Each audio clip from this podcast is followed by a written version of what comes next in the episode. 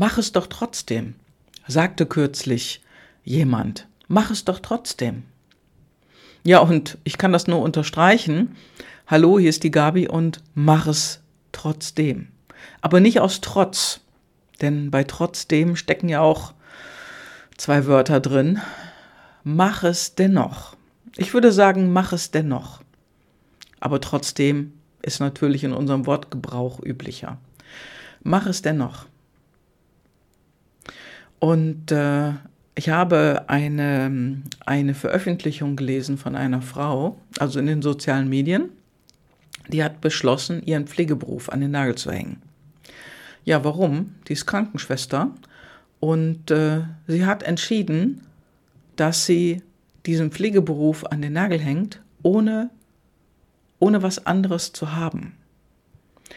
Denn sie hat in den letzten Jahren die Erfahrung gemacht, dass alles leere Worthülsen sind, was von der Politik versprochen wurde. Es wurde nichts getan, keine steuerfreie Bonuszahlung, die versprochen wurde in Wahlkampftagen, keine Erhöhung des, des Gehaltes, keine Sonderzahlung, pipapo und so weiter und so fort. Auch kein Schweigegeld, sagte sie in dem Post. Ja, und äh, ihr Knackpunkt war, dass sie irgendwann so erschöpft war, dass sie die Wochenarbeitszeit sogar verringern musste. Deswegen. Und das ist das, was Menschen passiert, wenn sie überfordert sind. Wenn Menschen überfordert werden, dann wird das immer mehr. Die Müdigkeit bis hin zur Erschöpfung und dann klack, Burnout. Und viele Menschen sind da draußen in dem Burnout schon drin, bevor sie es überhaupt merken. Die kriegen das gar nicht mit, weil du da da so drin bist, also du schwimmst in dieser Soße und du merkst es gar nicht. Und äh, sie hat entschieden, das macht sie nicht länger mit. Es waren auch wohl äh, an ihrer, in ihrer Stelle, wo sie arbeitet, einige Kollegen da, die streiken wollten oder aufbegehren und so weiter und so fort. Aber sie sagte, nee, ich bin so müde. Ich kann nicht mehr kämpfen für jeden Euro, ich bin zu müde. Manche wollen es nicht sehen, meinte sie dann noch, und manche sehen es auch nicht. Und ich sage, sie wollen es nicht sehen oder es interessiert sie nicht. Denn Wertschätzung, ehrlich gesagt, sieht ja anders aus. Und Wertschätzung gegenüber Angestellten, die ist so unterschiedlich. Also wenn die Angestellten hin und her rennen und schon kaputt sind und das Gebäude, in dem sie arbeiten, langsam immer mehr, immer mehr baufällig wird, was passiert denn dann? Wo geht denn das Geld alle hin? Aber lasst uns mal nicht darüber sprechen, sondern darüber, was ist für euch wichtig. Und diese Frau hat ihren Pflegeberuf verlassen und sie hat die Entscheidung getroffen, Sie macht sich selbstständig. Und zwar auch in der Region ihres Berufes. Ja, und da bin ich schon ganz gespannt, wie es bei ihr weitergeht, denn was macht denn für dich einen guten Arbeitgeber aus? Und da spielt es jetzt keine Rolle, ob du in einer kleinen Firma, in einer großen Firma, in einer Organisation, Hilfsorganisation, Krankenhaus oder in einer Behörde arbeitest, das ist ganz egal. Denn überall, überall ist es irgendwie marode. Überall. Und das Marode ist nicht immer das Gebäude oder die Stimmung der Mitarbeiter untereinander oder der Druck von oben nach unten und vielleicht auch mal von unten nach oben. Das ist nicht immer der Fall. Es ist marode im ganzen System. Das ganze System ist marode, denn alles das, was so versprochen und verteilt wird, das stellt sich oftmals hinterher als Lüge heraus. Und ich sage es ganz klar so, es waren Lügen. Man kann es auch nicht als Unwahrheit bezeichnen. Ne? Das ist auch so ein weich gespülter Begriff. Ist alles gut. Aber da? Nee. Also hinter der Fassade sieht es oft gar nicht so rosig aus wie von vorne. Und das betrifft Berufe, das betrifft Firmen und das betrifft auch Menschen. Eine schöne Fassade macht noch keinen guten Inhalt. Und der Punkt zwei ist, es geht auch nie um andere, sondern es geht immer, immer um dich selbst. Es geht um dich und dein Leben. Und du solltest dich fragen, was für dich passt und was für dich das Richtige ist. Denn es ist dein Leben, deine Realität und deine Entscheidung. Und am besten hast du dann eine klare Entscheidung. Denn wichtig ist nicht nur deine körperliche Gesundheit, sondern auch deine mentale Gesundheit. Und das ist definitiv nicht mehr der Fall, wenn du überarbeitet bist, wenn du dich fühlst, als wenn du bald zusammenklappst, denn dann ist es schon zu spät. Und was macht denn eine gute Firma aus oder einen guten Chef? Ja, und da gibt es zig Studien, also wenn du da mal nachschaust, da kannst du einfach nachsuchen. Es gibt die Google-Studie, die Gallup-Studie, auf Business Insider gibt es eine öffentliche Studie und so weiter und so fort. Und da habe ich mal so zehn Punkte gesehen, die den Menschen wichtig sind. Also wenn man diese Studien nebeneinander legt, dann ist es ungefähr immer das Gleiche. Die Headline kann sich mal ein bisschen variieren. Es ist ja nicht wirklich, sag ich mal, eine Reihenfolge, dass das Wichtigste an Nummer 1 steht und das Unwichtigste an Nummer 10, sondern das sind einfach mal die Punkte, die wichtig sind für Mitarbeiter. Und was ist das? Als erstes wollen wir einen guten Chef. Das empfand ich auch so, als ich noch in einem Angestelltenverhältnis gesteckt habe. Und da willst du einen guten Chef. Und das wollten die Menschen auch, die in dieser Studie teilgenommen haben. Wichtig war ihnen, dass dieser Chef, also eine Führungskraft ist, eine gute Führungskraft ist, der ja auch für die Teammitglieder verantwortlich zeichnet. Das heißt so, dass die Mitarbeiter auch sich weiterentwickeln können. Der ein guter Lehrer ist, ein guter Coach und jemand, der sie mit entsprechendem Selbstbewusstsein ausstattet oder sie darin stärkt. Und auch darin stärkt vor allen Dingen Probleme auch eigenmächtig zu lösen, wenn es die eigenen Probleme gibt. Dabei sollte er oder sie den Mitarbeitern natürlich auch zur Seite stehen. Das ist ein ganz, ganz wichtiger Punkt, den die Menschen hier genannt haben. Punkt 2 ist, dass er das Team oder sie das Team machen lässt und nicht alles so klein mikromanagt. Mikromanagement, nämlich das wollen Mitarbeiter nicht. Das heißt, wenn Angestellte das Gefühl haben, dass ihnen ständig jemand auf die Finger schaut, das geht gar nicht. Da kann man nicht mehr kreativ arbeiten und man verliert doch den Spaß. Das war der Tenor der Mitarbeiter. Eine gute Führungskraft sollte sozusagen auch immer Freiraum lassen den Mitarbeitern. Nur dann, dann können sie sich auch entfalten.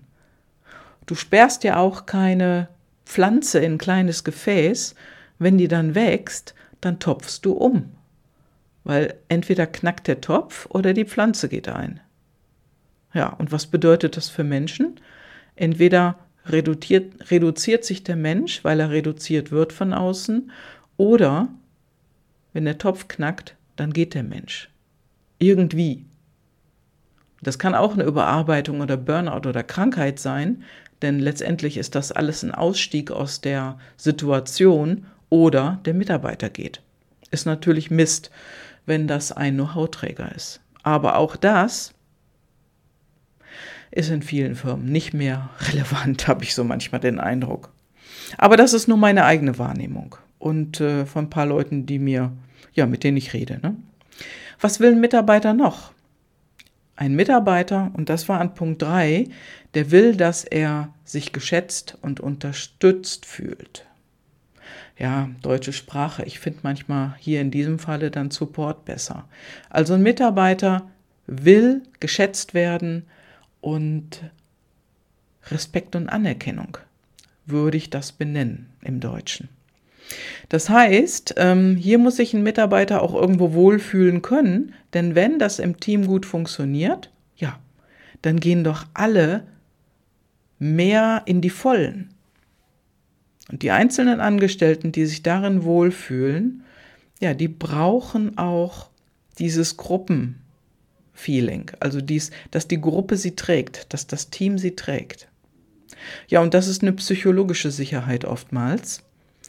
Denn ähm, wenn Risiken eingegangen werden von den Mitarbeitern, brauchen sie das Gefühl, dass sie supported werden, dass sie unterstützt werden, dass hier im Rücken immer jemand steht, der sie schützt. So will ich es mal ausdrücken.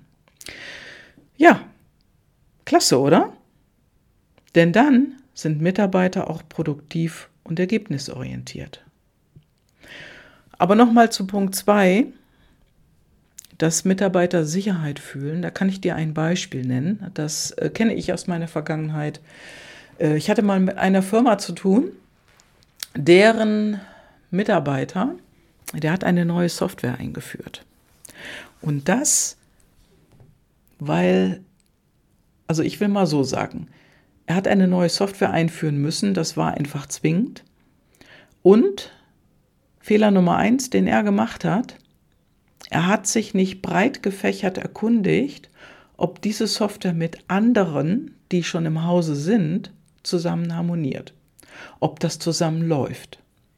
Und dann, Fehler Nummer zwei, hat er den gemacht, er hat eine Firma eingekauft, die gesagt hat, ja, ja, wir machen das, wir können das und sie konnten es gar nicht beweisen.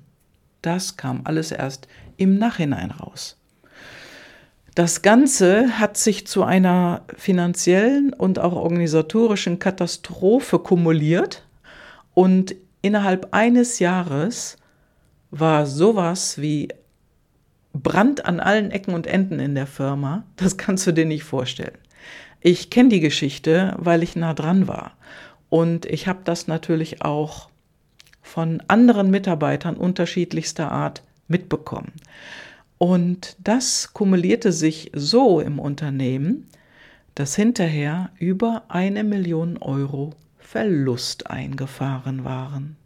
Und das kann für einen mittelständischen Betrieb echt, echt haarig werden. Ja, da haben sie sich fast selber abgefackelt mit. Auf jeden Fall war eine große Lücke ins Budget gebrannt. Und dieser Mitarbeiter, der hat natürlich alles dafür getan, dass es dennoch gelingt und hat dann auch die Verantwortung, also Eigenverantwortung übernommen, ist zu seiner Geschäftsführung gegangen, mit der er auch immer wieder im Gespräch war in der ganzen Zeit und sagte, so, was machen wir jetzt? Und hat das Ganze natürlich auch offengelegt, was da passiert ist. Die Geschäftsleitung war nah dran und dann hat er gefragt, verliere ich jetzt meinen Job? Verliere ich jetzt meinen Job? Also hat das, er hat das schon befürchtet, er hat das gewusst, dass er eigentlich nur noch gefeuert werden kann. Und dann ist er ganz offen mit der Geschäftsführung gewesen und hat gefragt, es, der lila Elefant stand ja schon im Raum. Also wenn der lila Elefant im Raum steht, weiß jeder, dass er da steht. Dann kannst du das auch ansprechen. Dann solltest du das sogar auch ansprechen. Denn dann bekommst du ja für dich die Klarheit. Und das hat dieser Mitarbeiter auch getan und hat den lila Elefanten benannt. Was hat seine Geschäftsführung gesagt? Also ein Geschäftsführer, ein Inhaber des Unternehmens, privat geführtes Unternehmen, ich will jetzt nicht lügen, aber mehrere tausend Mitarbeiter. Und an diesem Standort waren es auch irgendwie 1000, 1500 Mitarbeiter. Und dann sagte der Inhaber, der Geschäftsführer des Unternehmens zu ihnen, nein, wir werden sie nicht entlassen oder ich werde sie nicht entlassen, sie bleiben. Denn was denken Sie? Wir haben doch jetzt eine Million Euro in Ihre Fortbildung investiert. Ja, und das darfst du dir mal auf der Zunge zergehen lassen. Denn ein solch hoher Verlust, den dieser Mitarbeiter eingefahren hat, er hat ihn ja wieder gewuppt, er hat es zum Gelingen gebracht. Es hat dann nach einem Jahr angefangen zu funktionieren. Und dieser große Verlust, der da war, den wollte der Inhaber des Unternehmens, der Geschäftsführer, keiner anderen Firma geben. Denn für die andere Firma wäre das ein Gewinn gewesen. Denn der Mitarbeiter kannte sich jetzt echt tief aus. Und so hat der Inhaber entschieden, nein, du gehst nicht, du bleibst.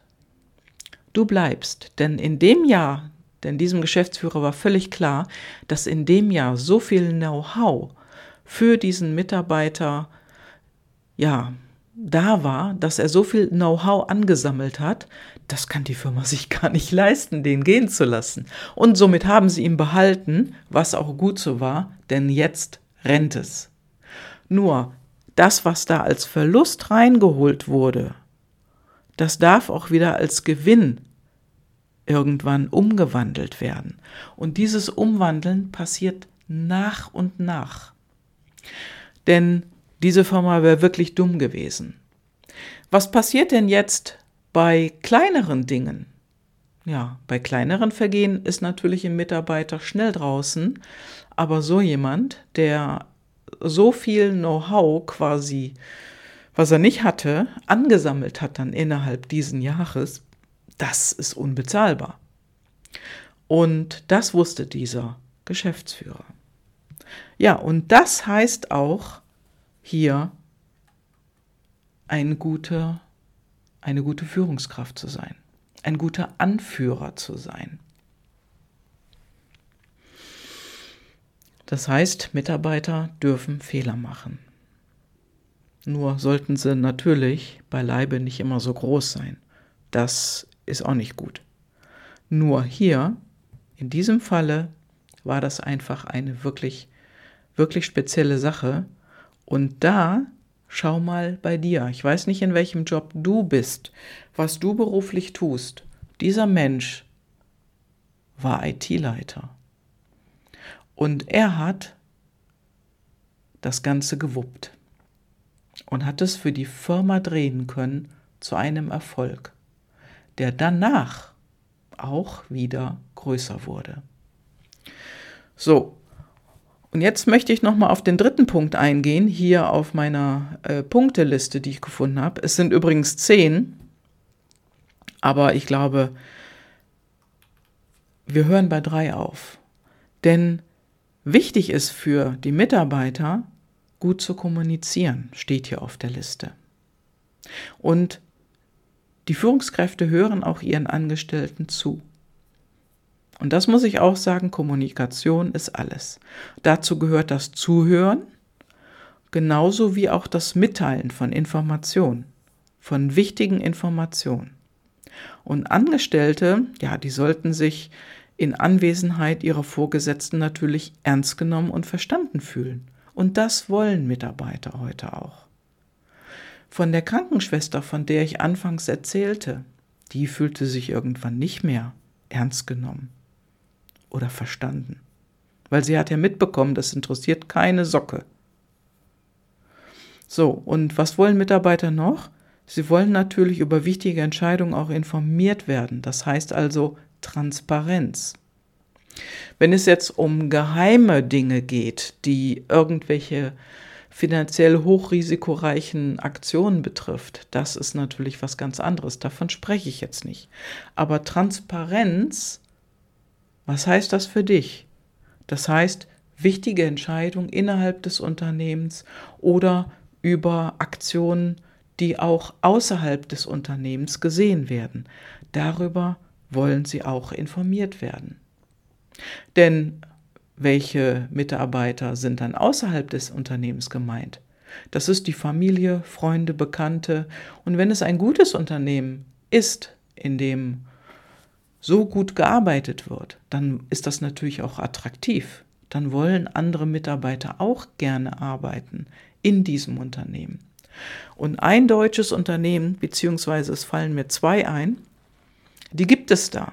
Und das ist, das eine ist die Firma Trigema und das andere Unternehmen ist die Firma Wirth.